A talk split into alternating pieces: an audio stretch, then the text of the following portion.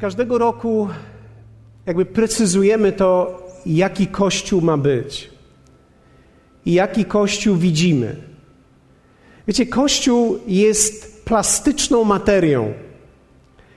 Kościół jest plastyczną materią, ponieważ ludzie są również dynamiczni, żyją, przeżywają życie. Dołączają się nowe osoby do nas. Dołączają się osoby, które tworzą też zupełnie nowy klimat tego miejsca. To jest troszkę tak, jak kiedy dziecko pojawia się nowe w domu, to już ten dom nigdy nie będzie taki sam. Powiedzmy razem, nigdy taki sam. W pewnym sensie Kościół ma taką samą dynamikę, gdy pojawiają się też nowe osoby, gdy pojawiają się różnego rodzaju nowe spotkania i widzimy ludzi, którzy się dołączają. Nawet dzisiaj na parkingu zwróciłem uwagę na jedną rzecz. Akurat modliłem się w biurze i ktoś zaparkował i przechodziły osoby, które ja znałem, a ta osoba, która, te osoby, które były w samochodzie i zaparkowały, to były osoby, których ja nie znałem. I zobaczyłem, jak osoby, które ja znałem, przechodzą obok osób, które one chyba też nie znały. Tak patrzą, aha, okej. Okay. Ktoś jest na parkingu, kogo nie znam. I to wszystko tworzy zupełnie nowy klimat, bo nagle, wiecie, z miejsca, w którym znaliśmy wszystkich, wchodzimy w miejsce, w którym wiele osób nie znamy i nawet nie wiemy, czy są tutaj na wakacjach, czy może przez przypadek przyjechały na wakacje, na wczasy, czy też są częścią tego miejsca. To zmienia wszystko. To zmienia klimat. Wierzę w to, że Kościół będzie dalej rozwijał się, tak jak wielu ludzi będzie, wierzymy, przychodziło do Jezusa i poznawało Go jako Pana i Zbawiciela. Ale Kościół myślę, że potrzebuje pozostać w pewnej wierności, jeśli chodzi o powołanie, które mieliśmy od samego początku. I ja nie zapomnę tego dnia nigdy. Ono będzie zawsze ze mną, kiedy szedłem ulicą, jeszcze wtedy Hibnera, i kiedy myślałem o tym, że chcę mieć udział w tym wielkim ludzie, do którego Bóg nas powołał, abyśmy budowali. Apostoł Paweł usłyszał te słowa od Boga: Zostań w tym miejscu, albowiem mam wiele ludów w tym mieście. I to się nigdy nie zmieniło. Dlatego między innymi budujemy ten kościół i budujemy tą salę i poszerzamy tą salę i, i tak jak jeden z proroków, który był na naszej konwencji powiedział, to kiedyś będzie budynek dla młodzieży, a my przeniesiemy się do zupełnie nowego budynku.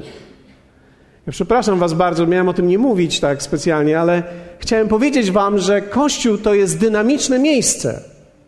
I to, co dzisiaj jest dla nas wystarczające, za parę lat, paręnaście, parędziesiąt lat. Niektórzy liczą już, zastanawiają się, czy ja to zobaczę. Ja nie wiem, czy to zobaczę. Na pewno to zobaczysz, bo jeśli jesteś zbawiony, z nieba będziesz patrzył. Jeśli nie doczekasz. Ale budujemy miejsce nie dla jednego pokolenia, ale dla wielu pokoleń, które wierzymy w to, będzie odbiciem tego wielkiego ludu, który Bóg ma. I nie tylko tutaj, w tym miejscu, ale również w okolicach, które są tutaj. Wiecie, przyjeżdżają do nas osoby ze Słupska, ze strony Darłowa, Białogardu, Grzmiąca, tamte tereny, Szczecinek. W zasadzie widzimy wiele różnych czaplinek, tak? widzimy wiele różnych rejestracji, które się pojawiają. I oczywiście osoby, które są tutaj w Koszalinie, którym czasami jest najdalej. Ostatnio na jednym z spotkań kilka tygodni temu przyszła osoba i mówi: Ja mieszkam tutaj, zaraz obok. Wiele lat obserwuję to, co tutaj się dzieje i nigdy tutaj nie byłam. To jest mój pierwszy raz. I to jest niesamowite. Ale Kościół wierzy w to, ma w swój rdzeń pewien. I ten rdzeń, te wartości postanowiliśmy napisać i to jest taka praca zbiorowa. I pozwólcie, że przeczytamy to wspólnie razem. Ja będę czytał, mam nadzieję, że to się pojawi również z tyłu za mną. Być może ci, którzy nas oglądają, będą również w stanie zobaczyć, a przynajmniej będą w stanie usłyszeć. Jaki kościół widzimy, jaki chcemy budować? Kościół, który jest jak dom. Dom, w którym każdy może znaleźć swoje miejsce, odkryć i wypełnić wszystko, do czego został powołany Dom pełen życia i różnorodności. Dom, w którym wszystko jest możliwe dla tego, kto wierzy, kocha i pokłada swoją nadzieję w Chrystusie. A więc to jest jeden z tych aspektów, to jest dom. Widzimy kościół, którym są ludzie. Ludzie wielu pokoleń i jednej myśli.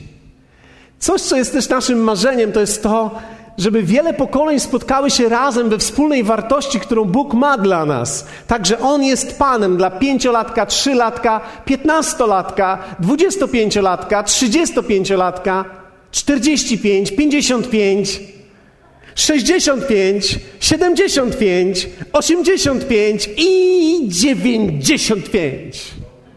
Tych będziemy szczególnie witać i cieszyć się nimi. Ludzie zdeterminowani i gotowi do poświęceń. Ludzie wrażliwi na potrzeby innych. Ludzie, którzy wierzą.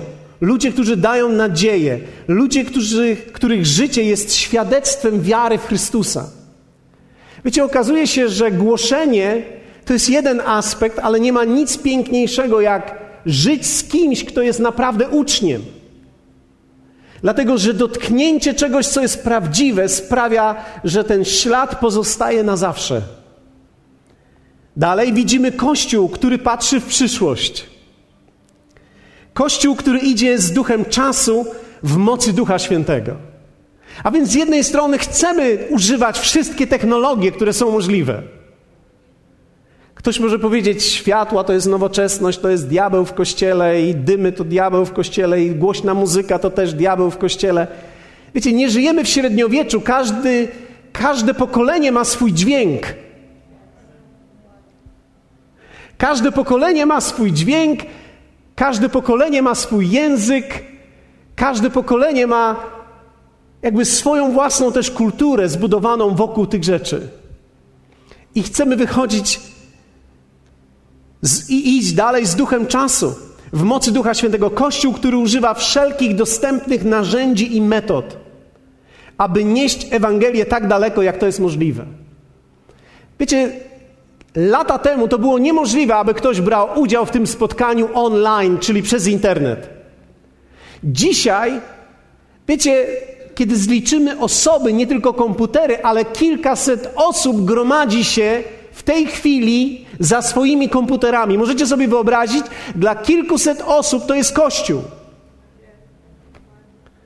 To było dla nas kiedyś nie do pomyślenia, a w październiku 19, wyobraźcie sobie, robimy spotkanie, na którym głosząc tutaj, będą odbierać nas w kościele w Słupsku i w kościele w Bydgoszczy Także to będzie jedno kazanie dla trzech kościołów w tym samym czasie na żywo. My będziemy tutaj, oni będą w swoich miejscach. Każdy z nas będzie miał swoje uwielbienie, kazanie będzie wspólne. Wiecie, to jest niesamowite, ale tak się dzieje. To są rzeczy, które są też przed nami i to są rzeczy, w które wejdziemy, ponieważ Bóg jest dobry i On chce rozprzestrzeniać swoje słowo jeszcze szerzej i jeszcze dalej. Kościół, który niesie Ewangelię tak daleko, jak to jest możliwe. Kościół, który inspiruje do działania i motywuje do rozwoju. Kościół, który jest wzmocnieniem dla słabych i schronieniem dla potrzebujących. Tak, to nie jest tylko miejsce dla ludzi, którzy tworzą i budują, ale to jest również miejsce dla ludzi, którzy są ułomni i którzy nie dają rady w życiu. I kiedy patrzymy na ich życie, my wiemy, że bez nas oni zginą i oni muszą znaleźć swoje miejsce tutaj również. Dlatego przyjmujemy ich chorzy ludzie, ludzie, którzy się zmagają z życiem. Czasami są to różnego rodzaju choroby, nie tylko fizyczne, niektóre z nich to są choroby psychiczne, i czasami musimy umieć jako Kościół włączyć tych ludzi, uczynić ich częścią naszego życia bo wiecie, takie jest życie. Bez miłości i dotknięcia ludzi, którzy są zdrowi, ci ludzie nigdy nie poczują miłości. Dlatego Bóg powołuje nas, abyśmy byli odbiciem Jego dobra i odbiciem Jego miłości. Niektórzy z nich będą uzdrowieni, a niektórzy z nich doświadczą miłości, której nigdzie i nigdy nie doświadczyliby, gdyby nie Kościół. I tacy ludzie również muszą znaleźć swoje miejsce. Ktoś może z Was powiedzieć, chciałbym, żebyś nie mówił takich rzeczy, ponieważ tu wszyscy przyjdą tacy ludzie. Wierzymy w to, że Bóg przyprowadzi wszystkich ludzi, którzy potrzebują. I niektórzy z nich są chorzy. Niektórzy doświadczą miłości, której nigdzie nie doświadczą. Kościół, który jest wzmocnieniem i schronieniem, i widzimy Kościół, który jest pełen szacunku. Szacunku do Boga i wartości Jego słowa. To jest miejsce, w którym łączy się to, co jest naturalne, z tym, co jest ponadnaturalne. Kościół modlitwy, Kościół uwielbienia, Kościół, którego głową jest Jezus Chrystus. Taki Kościół widzimy i taki Kościół chcemy budować. Taki Kościół, który nie jest zamkniętą małą grupą, która żyje dla siebie, ale Kościół, który zgromadzi wszystko, co ma, aby pomóc wszystkim, którym się da.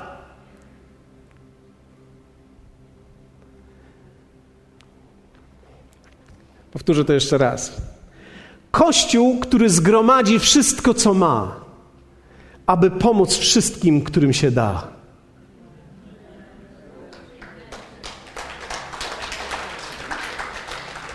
Są tutaj ludzie, którzy dają swoje życie, aby inni mogli usłyszeć Ewangelię i doświadczyć jej. I wierzę w to, że będzie coraz więcej osób, które powiedzą: Ja chcę dołączyć się do tego. Ja chcę budować coś takiego. Ja chcę być częścią czegoś takiego. Ojcze, dziękuję Ci za Twój Kościół i za Twoją łaskę i za Twoje życie. I proszę Ciebie, aby Twoja moc i Twoje życie płynęło przez taki Kościół. Kościół, który ma w sobie też różnorodność. Wiecie, zwróciłem uwagę, że bardzo łatwo jest zbudować małą, zamkniętą grupę, bardzo trudno jest zbudować coś, co jest trwałe, coś, co jest duże i coś, co jest szerokie. Jest to bardzo trudne, dlatego że my w życiu boimy się wielkości. Wiecie, wielkość nas przeraża. Pozwólcie, że powiem o takich praktycznych rzeczach. Mo mogę dalej kontynuować to? Dziękuję, dziękuję, dziękuję, dziękuję. Po, po, dziękuję za muzykę. Słuchajcie, posłuchajcie. Łatwo jest budować coś małego, ponieważ duże przeraża nas rachunkami i odpowiedzialnością. Kiedy nawet myślimy o domu i budowaniu domu, zaraz myślimy, kto będzie tam sprzątał. Przeraża nas wielkość. Przeraża nas wielkość i odpowiedzialność. Dlatego, że wielkość i odpowiedzialność oznacza problemy. A my nie chcemy problemów. Dlatego człowiek z jednej strony marzy o czymś wielkim, a z drugiej strony próbuje wszystko zrobić, żeby zamknąć się w jak najmniejszym. I dzisiaj chciałbym mówić do Was o tym, co wierzę w to. Duch Święty mówi też do mnie i wierzę w to, że to mówi do Kościoła i myślę, że nie tylko naszego, ale również do naszego życia, do wszystkich z nas. To jest poszerzmy nasze serca. Poszerzmy nasze serca. Drugi Koryntian, szósty rozdział, werset jedenasty. Jesteście gotowi? Zamknijmy pasy. Powiedz do swojego sąsiada, zapnij pasy teraz.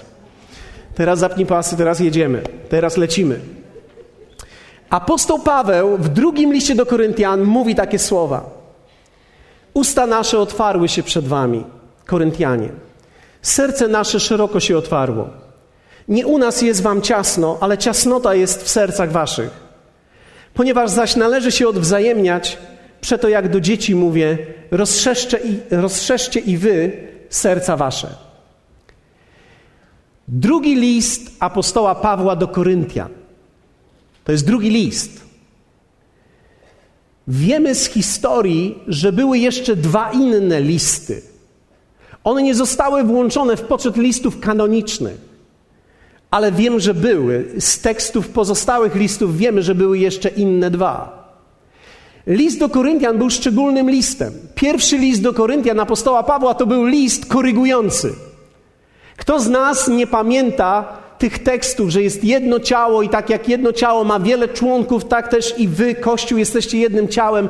Mówi o pewnym dylemacie i konflikcie, który powstał w Koryncie w wyniku tego, że ludzie znajdowali sobie małych nauczycieli i gromadzili się wokół nich, mówiąc, to my mamy prawdę, a ci mówili, to my mamy prawdę, a ci mówili, to my mamy prawdę i każdy miał swoją małą, jedną prawdę. Apostoł Paweł skonfrontował to, ponieważ ci ludzie również mówili, że my mamy takie dary, oni mają takie dary i na podstawie tych darów osądzali siebie. Ja mam więcej darów, ty masz mniej darów. Twoje dary są bardziej powierzchowne, moje są bardziej głębokie. Wiecie, dylemat, który powstawał i konflikty, które powstawały i podziały, które powstawały, apostoł Paweł próbował korygować to i uderzył w nich słowem, w pewnym sensie mówiąc do nich, że jesteście jak dzieci i że wskaże wam drogę doskonalszą, drogę, która buduje, która łączy, która sprawia, że nie jeden dar, nie drugi dar, ale wspólnie razem dary tworzą całość. Nie ręka, nie noga, ale ręka i noga mogą żyć razem. Jak wielu z was cieszy się, że nie macie albo rąk, albo nóg, ale że macie i ręce, i nogi. Hallelujah! Jak wielu z was cieszy się, że macie obie ręce. Wiecie, są ludzie, którzy nie mają rąk, nie mają nóg. I my wiemy, jakie to jest trudne życie wtedy. I tak samo było z Kościołem. Kościół, który był dotknięty Bożym działaniem, był podzielony niesamowicie. I apostoł Paweł napisał pierwszy list do Koryntian. Pierwszy list do Koryntian nie był przez nich przyjęty zbyt dobrze. Więc oni nie przyjęli tego jako listu korekty, wszyscy, ale przyjęli ten list nieco się smucąc. I mówiąc, a co ten apostoł chce od nas? Ponieważ on był dosyć dużą korektą, wywołało to dużo smutku w nich. Dlatego, że oni się chełpili tym, jak wiele mieli różnych darów. I drugi list, apostoł Paweł, kiedy pisze, to pisze go z taką jakby prośbą przyjęcia. I stara im się udowodnić, że jednak jestem tym apostołem, że jednak nie musicie mnie odrzucać. I zaczyna im mówić o tym, jak wygląda jego apostolstwo, i prosi ich o to, aby go przyjęli. Aby jego przyjęli, aby przyjęli jego przesłanie. Podoba mi się to określenie ciasnota. Powiedzmy razem ciasnota. Apostoł Paweł mówi: Ciasnota jest w Was. Wiecie, wiele lat myślałem o tym słowie ciasnota. Dlatego, że to jest słowo uderzające. Podoba mi się tłumaczenie, tak zwane message. Jest takie tłumaczenie rozszerzone tego samego tekstu, który brzmi tak. Drodzy Koryntianie, apostoł Paweł zwraca się do nich. Nawet nie wiecie, jak bardzo pragnę, abyście weszli w to szeroko otwarte i przestrzenne życie to nie my ograniczyliśmy Was. Ciasnota, którą odczuwacie, przyszła z Waszego wnętrza. Wasze życie nie jest małe, tylko przeżywacie je w małym wymiarze. Mówię do Was tak klarownie, jak tylko potrafię, z wielkim uczuciem. Poszerzcie swoje życie od środka. Zacznijcie przeżywać je szeroko i rozrzutnie. Niektórym podoba się to słowo rozrzutnie. Kto z Was chciałby być w takim momencie życia, że możesz sobie pozwolić na rozrzutne życie? O, rozrzutne życie. Niektórzy czują to, gdy idą do sklepu. Idziesz do sklepu, jesteś w takim momencie życia, że możesz sobie pozwolić na nieco szaleństwa. Niektórzy na więcej szaleństwa, niektórzy w ogóle nie chodzą do sklepu, żeby nie odczuwać, że nie mogą pozwolić sobie na odrobinę szaleństwa. Podoba mi się to słowo, abyście żyli rozrzutnie, abyście się nie krępowali. Dlatego, że to jest również tekst, który Izajasz mówi, kiedy Bóg mówi do swojego ludu, mówi tak, poszerz zasięg Twojego namiotu i zasłony Twoich mieszkań i Bóg mówi, nie krępuj się, poszerz swoje życie, nie krępuj się, poszerz swoje życie, rozszerz swoje życie. I teraz, wiecie, życie można poszerzać na wiele różnych sposobów, ale apostoł Paweł mówi, ta ciasnota jest w waszym sercu. I zacząłem myśleć o tej ciasnocie. Zacząłem myśleć o ciasnocie Kościoła. O ciasnocie Kościoła w Koryncie. Dlatego, że tam była ciasnota. I apostoł Paweł mówi, ciasnota jest w waszych sercach.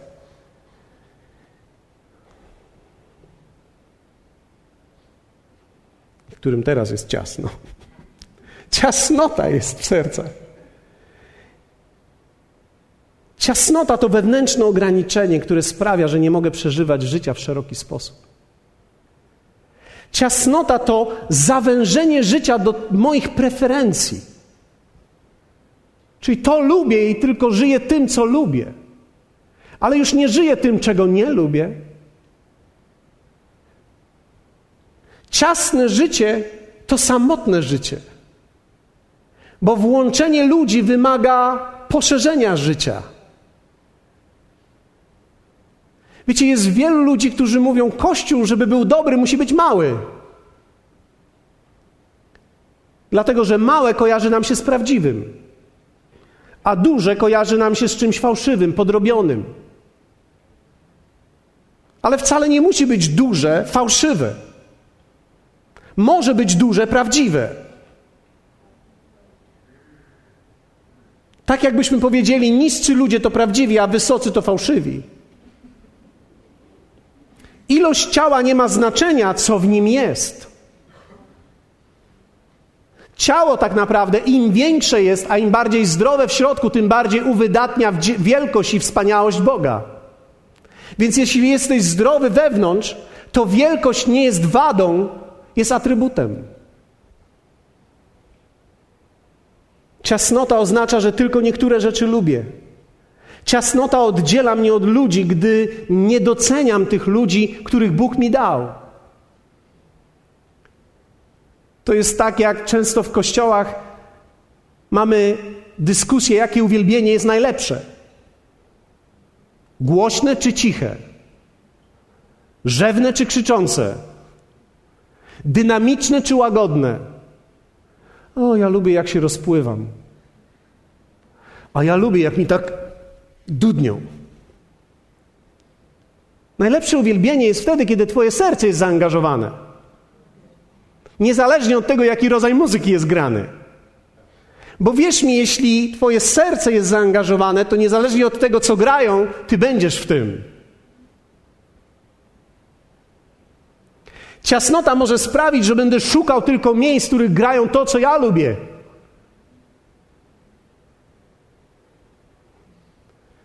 Dlatego ludzie szukają i kochają kościoła, który jest pusty. I często mówią: Wiesz, ja tak kocham pusty kościół. Tak mogę wejść i tak w ciszy się spotkać z Bogiem. I wiecie, jest wartość w tym.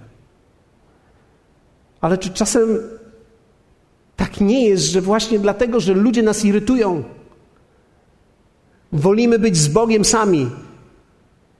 Ale jest piękno i siła, gdy ludzie są razem i gdy są prawdziwi względem siebie, gdy sobie nawzajem mogą pomóc. Dlatego, że okazuje się, że więcej ludzi może pomóc komuś. Kiedy małżeństwo jedno pastorów cierpiało w zeszłym roku, jako Kościół i Kościoły byliśmy w stanie im pomóc i wyciągnąć ich z tego miejsca zadłużenia, w którym oni byli. Byli w bardzo ciężkim miejscu.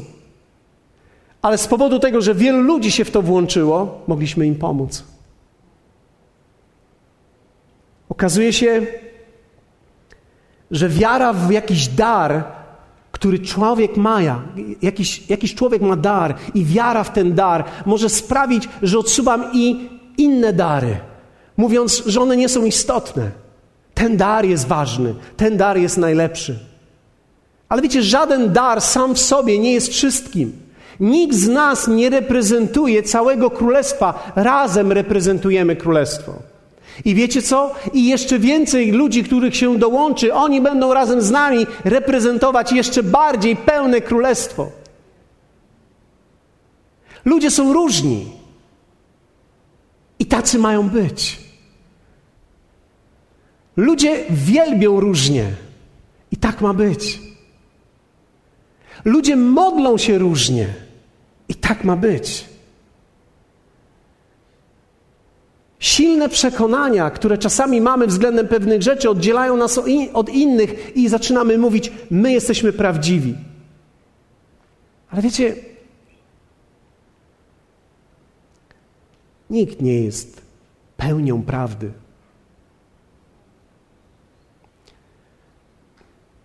Mężowie wszyscy powiedzą Amen. I żony powiedzą amen. Ja, bardzo łatwo jest żonom powiedzieć, tak, rzeczywiście, on nie jest pełnią prawdy. Nikt z nas nie jest pełną, pełnią prawdy. Razem wspólnie idziemy za prawdą i razem wspólnie odkrywamy prawdę i razem wspólnie dopełniamy prawdę. Panie i panowie, ja nie mam całej prawdy. Ja odkryłem część prawdy. I tą część, którą odkryłem, jestem w stanie ją dać. Wraz z tym, co Ty odkryłeś, dopełniamy tą prawdę i wspólnie razem budujemy coś niesłychanie istotnego i wielkiego. Często zadają mi pytania, jak Ty jesteś w stanie wytrzymać z takim Arturem? Śmieją się ci, którzy go trochę znają. Ale wiecie, Artur z całym swoim pakietem. Batka patrzy na mnie, co ja teraz powiem. Artur z całym swoim pakietem ma pewne wartości, które ja potrzebuję, których ja nie mam. I lżej byłoby mi bez niego. Ale nie byłbym w stanie zrobić tyle sam, co z nim. Więc mam wybór. Albo będzie mi w życiu lżej i wygodniej, albo będę cierpiał i zrobię więcej. I wybieram to drugie. Hallelujah! Wiecie, mam pewną przewagę, bo ja mam mikrofon w tej chwili, więc on nie może się wypowiedzieć. Ale podejrzewam, że jego historia byłaby bardzo podobna, ponieważ My nie łączymy się tylko i wyłącznie dlatego, że jesteśmy tacy sami, bo wiecie, jeśli jesteś z kimś, kto jest taki sam jak ty, jeden z was jest niepotrzebny.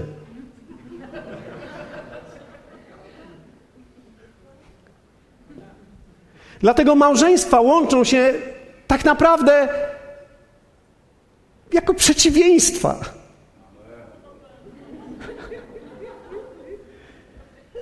Wczoraj moja córka mówi do mnie w samochodzie, gdy jechałem z nią kawałek.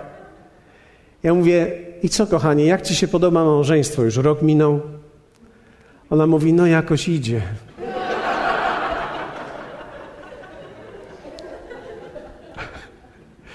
Ja mówię, czy to nie jest niesamowite, jak łączymy się z przeciwnością?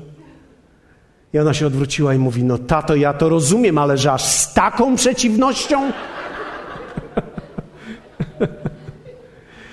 Łączymy się i jesteśmy zupełnie inni, i to, co jest dla nas inne, jest dla nas atrakcyjne, a po pewnym czasie próbujemy tą osobę przerobić na taką, jaką my jesteśmy. Tak jak w zeszłym tygodniu mówiłem Wam, jak strasznie jest mi ciężko, kiedy moja żona nie kizia mnie. Jedyne kizianie, którego doświadczam, to jest, gdy pójdę do fryzjera. I wtedy, gdy dotykają moich włosów, ja myślę sobie, ta, niestety coraz krótsze są te wizyty.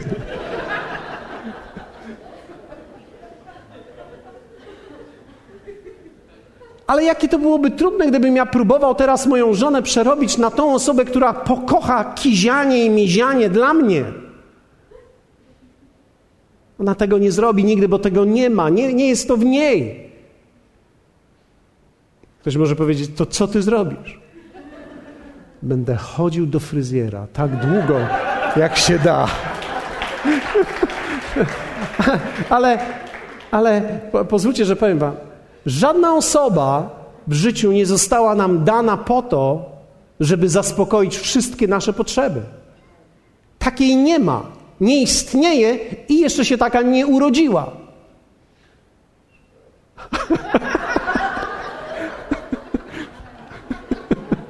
Ktoś powiedział, szkoda.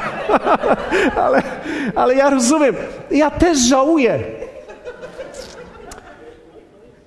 Ale to dlatego, że Bóg chciał być wszystkim dla nas. I tak jak musimy wspólnie razem, łącząc się, odkrywać swoje dary, musimy też zobaczyć, że są pewne rzeczy, które będą zawsze inne. Ale dlatego, że są inne w mojej żonie, to czyni nas mocniejszymi. Jako jako para, jako partnerzy życia, jako ludzie, którzy są we wspólnocie życia, którzy tworzą i budują. Ja potrzebuję jej i potrzebuje ona mnie. Ona mówi, co ja bym bez ciebie zrobiła. I vice versa, co ja bym bez ciebie zrobił, nie wiem. Jesteśmy inni, ale potrzebujemy siebie. Ludzie, którzy szukają takich samych ludzi jak oni, ciasnota. Ciasnota. Ciasnota ogranicza życie. Prawdziwe życie, o którym apostoł Paweł mówi, to jest szerokie życie. I on z taką emocją i z takim uczuciem powiedział: Jakże pragnę, abyście weszli w to szerokie życie, abyście wyszli ze swojej ciasnoty. Muszę powiedzieć Wam, że w momencie, kiedy człowiek zaczyna szukać poczucia bezpieczeństwa w swoim życiu, to jest moment, w którym zaczyna się cofać. Dlatego, że życie do końca powinno być przygodą i rozwojem. Zawsze powinieneś sięgać i wchodzić na terytorium, na którym nigdy wcześniej nie byłeś. Życie to nie bambosze ciepłe. To nie jest życie, aby się dorobić wielkiego telewizora i miękkich bamboszy i szerokiej kanapy. To nie jest życie. Tak się umiera. Tak się umiera przed telewizorem, patrząc, jak inni żyją. Nigdy nie bądź tym, który umiera tak. Bądź tym, który żyje i tworzy życie. Niech o tobie kręcą filmy. Niech inni patrzą, jak się żyło, gdy ty żyłeś. Dlaczego masz z fascynacją patrzeć, jak inni ludzie żyją? Ty żyj. Ale najpierw muszę dokonać pewnej weryfikacji mojego życia. Jeśli nic się nie zmienia we mnie na lepsze, wiecie, życie zawsze się zmienia, ale niekoniecznie na lepsze. To znaczy, że jest mi ciasno.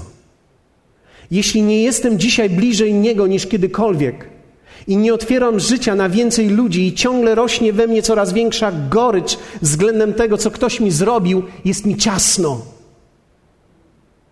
Jeśli jestem związany przeszłością i ciągle ją rozważam, jest mi ciasno. Jeśli nie chce mi się żyć, gdyż każdy dzień kojarzy mi się z bólem, jest mi ciasno. Jeśli w życiu szukam bardziej poczucia bezpieczeństwa niż rozwoju, jest mi ciasno. Jeśli coraz mniej ludzi może mi coś powiedzieć i zwrócić mi uwagę, jest mi ciasno. Korekta jest przywilejem życia, które się rozwija. W dniu, w którym nie słyszysz już żadnej korekty, to jest dzień, w którym już nikt do ciebie nie może powiedzieć nic i umierasz. Był pewien młody chłopak, nazywał się Jim Elliot. Jim Elliot zasłynął z takiego zdania. Powiedział: Nie jest głupcem ten, kto odda w swoim życiu to, czego i tak nie może zatrzymać, aby zyskać to, czego nie można stracić.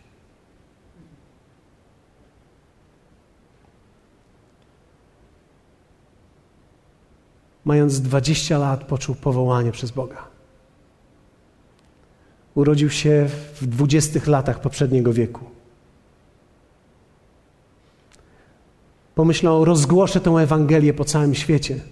I ten świat dla niego to był Ekwador. Pojechał do Ekwadoru i przecinając dżunglę, szukał ludzi, którzy tam żyją, aby im powiedzieć o Jezusie. Z historii wiemy, że stworzył kilka baz wypadowych, tak że mógł sięgać do plemion, które nigdy nie słyszały o Panu Zbawicielu.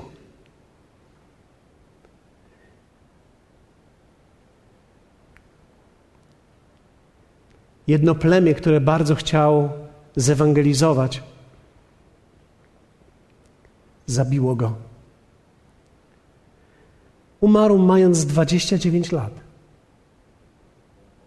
na polu misyjnym.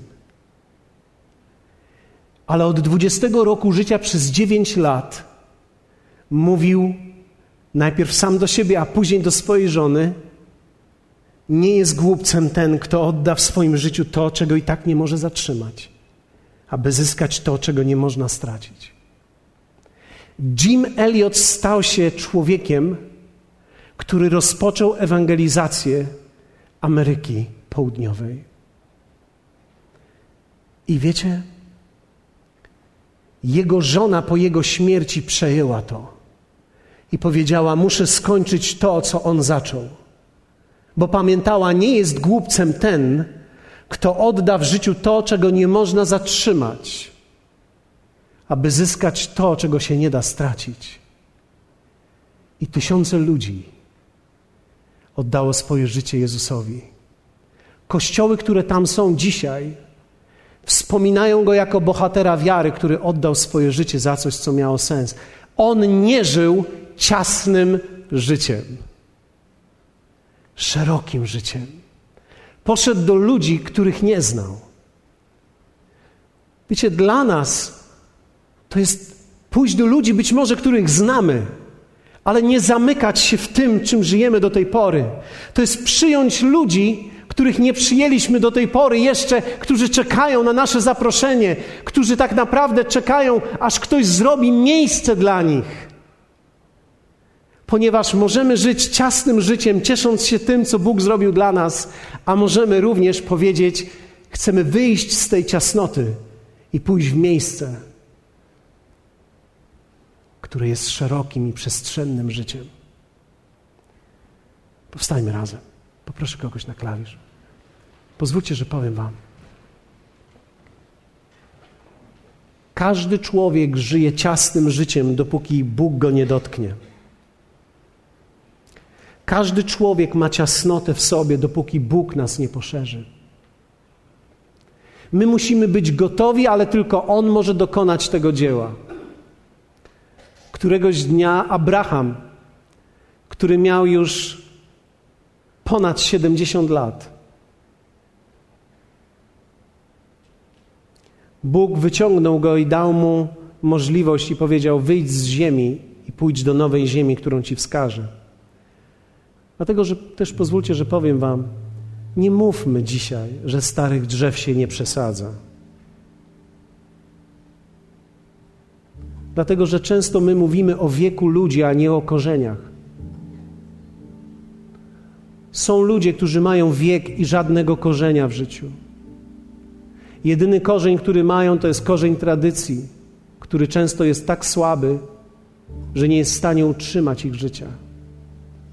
Prawdziwy korzeń i prawdziwy fundament daje Chrystus. I Bóg powołał Abrahama w wieku ponad 70 lat i powołał go i powiedział: Idź do nowej ziemi. I on poszedł. Później powiedział do niego: Wyjdź z namiotu. I Biblia mówi: Bóg wyprowadził go na zewnątrz i pokazał mu gwiazdy. Wiecie, kiedy człowiek jest ciasny, kiedy ciasnota jest w jego życiu, siedzi w swoim własnym namiocie i układa tylko życie według rzeczy, które ma. Ale wierzę w to, że Duch Święty mówi dzisiaj do nas, do Ciebie indywidualnie i do nas jako Kościoła, abyśmy opuścili namiot naszej wygody i abyśmy popatrzyli na gwiazdy Próbowali je przeliczyć i zobaczyli, że się nie da. I wtedy Bóg powiedział do Abrahama: Tak liczne będzie Twoje potomstwo. Biblia mówi, wtedy on uwierzył. Człowiek przez Boga może być wyprowadzony ze swojego namiotu, żeby zobaczyć szerszy świat. Jak wielu z Was wierzy w to, że to miasto i ten region ma tysiące ludzi, którzy są warci nawrócenia. Którzy dzisiaj być może siedzą w swoich domach i zastanawiają się, jaki jest sens. Jaki jest sens tego biegania, jaki jest sens tej pracy, jaki jest sens życia. I wielu z takich ludzi spotykamy, i możemy powiedzieć do nich, ten sens jest w Jezusie, można go odnaleźć, można odnaleźć swoje powołanie, można odnaleźć swoje życie, odnaleźć je w Nim. On otwiera ten namiot. On wyprowadza nas i sprawia, że możemy zobaczyć coś więcej niż tylko nasze życie, które zawsze będzie ciasne, jeśli to będzie tylko nasze. Wiecie, większość ludzi próbuje zbudować swoje życie, ale Jezus powiedział w Ewangelii Mateusza: Kto stara się zachować swoje życie, straci je. Ale kto straci życie swoje dla mnie, znajdzie je. Wierzę w to, że Bóg powołuje wielu z nas dzisiaj, abyśmy wyszli z naszych namiotów i aby poszerzył nasze serca. Ja nie jestem w stanie tego zrobić, tylko On jest w stanie zrobić to. Tylko On jest w stanie poszerzyć Twoje serce. Być może usłyszysz ten dźwięk, ten głos, który mówi dzisiaj do Ciebie: poszerz swoje serca. Ciasnota, którą przeżywasz, nie płynie z tego, co jest na zewnątrz, ale płynie z naszego wnętrza. Nie zapomnę, jak spotkałem jednego z moich przyjaciół, pastora Tonego Millera. Niektórzy z Was widzieli go i słyszeli. On jest teraz biskupem. I pamiętam, jak on 15-16 lat temu mówił do mnie wielokrotnie: Paweł, Paweł, nie pozwól, aby to, co Cię otacza, zdefiniowało Ciebie.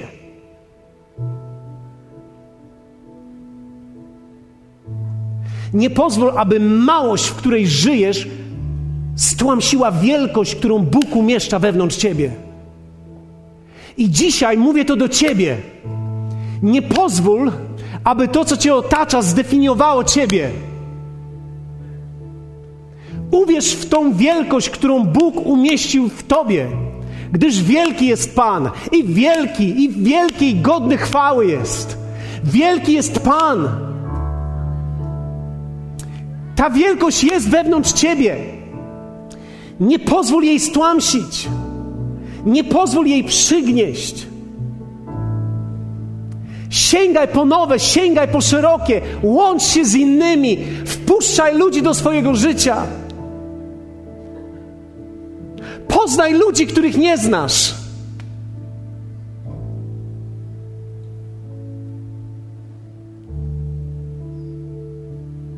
Jak wielu z Was pragnie tego? Ja nie wierzę w to, że Bóg powołuje ludzi po to, żeby się zamknęli w swojej małej religii i śpiewali mu piosenki przy gitarze. Ja wierzę w to, że Bóg powołuje ludzi, aby dokonali wielkich rzeczy dla Niego. Nie tylko indywidualnie, ale razem, wspólnie dokonali wielkich rzeczy dla Niego. Ale to się nigdy nie stanie, kiedy będziemy mieli ciasnotę w sercach ale On jest w stanie uwolnić nas od tego. I to, było jego, to była Jego modlitwa, i to było Jego wołanie. Apostoł Paweł mówi: Ach, jakże bym chciał, abyście weszli w to szerokie życie. A jeden z tekstów psalmu mówi: Psalmista Dawid mówi: Wyprowadził mnie Bóg na przestronne miejsce. Ach miejsce, w którym można wszystko. Miejsce, w którym wszystko można dokonać, wszystkiemu można wierzyć. Miejsce, które może zmienić narody, zmienić kontynenty. Miejsce, które wierzy, że się da.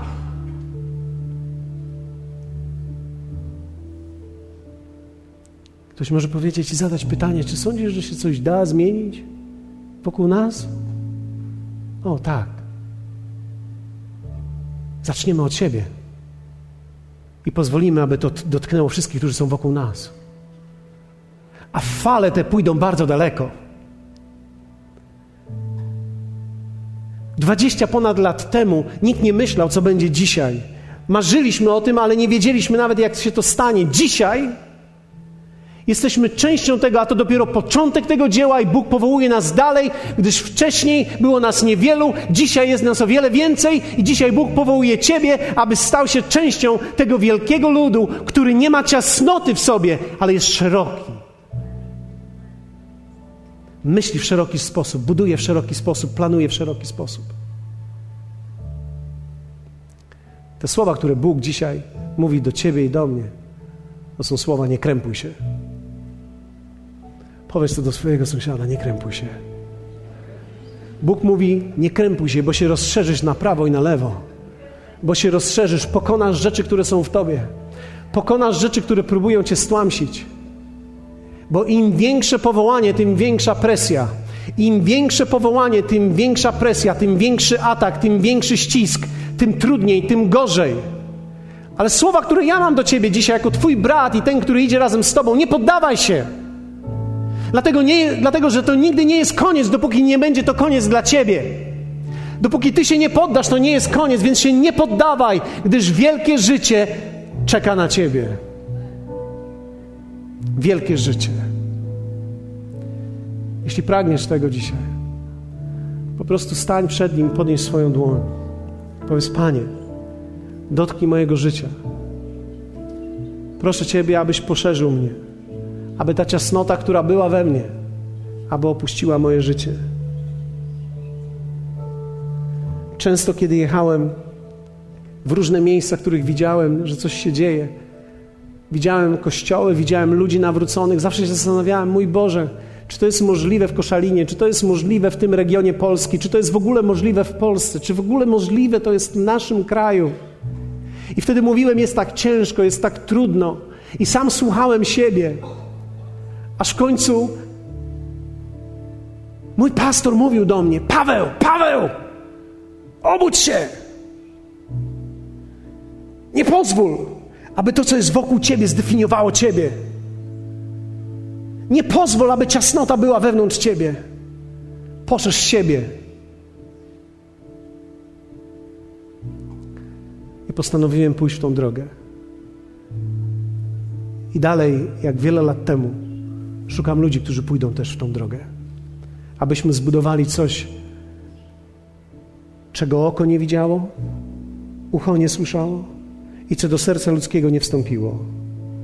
Bo to przygotował Bóg tym, którzy Go miłują, a my nie chcemy Go ograniczyć. Halleluja. Ojcze, dzisiaj stajemy przed Tobą i mówimy dzisiaj do Ciebie. Poszerz nasze życie. Wyciągnij nas z namiotu. Pokaż nam gwiazdy, których nie da się policzyć.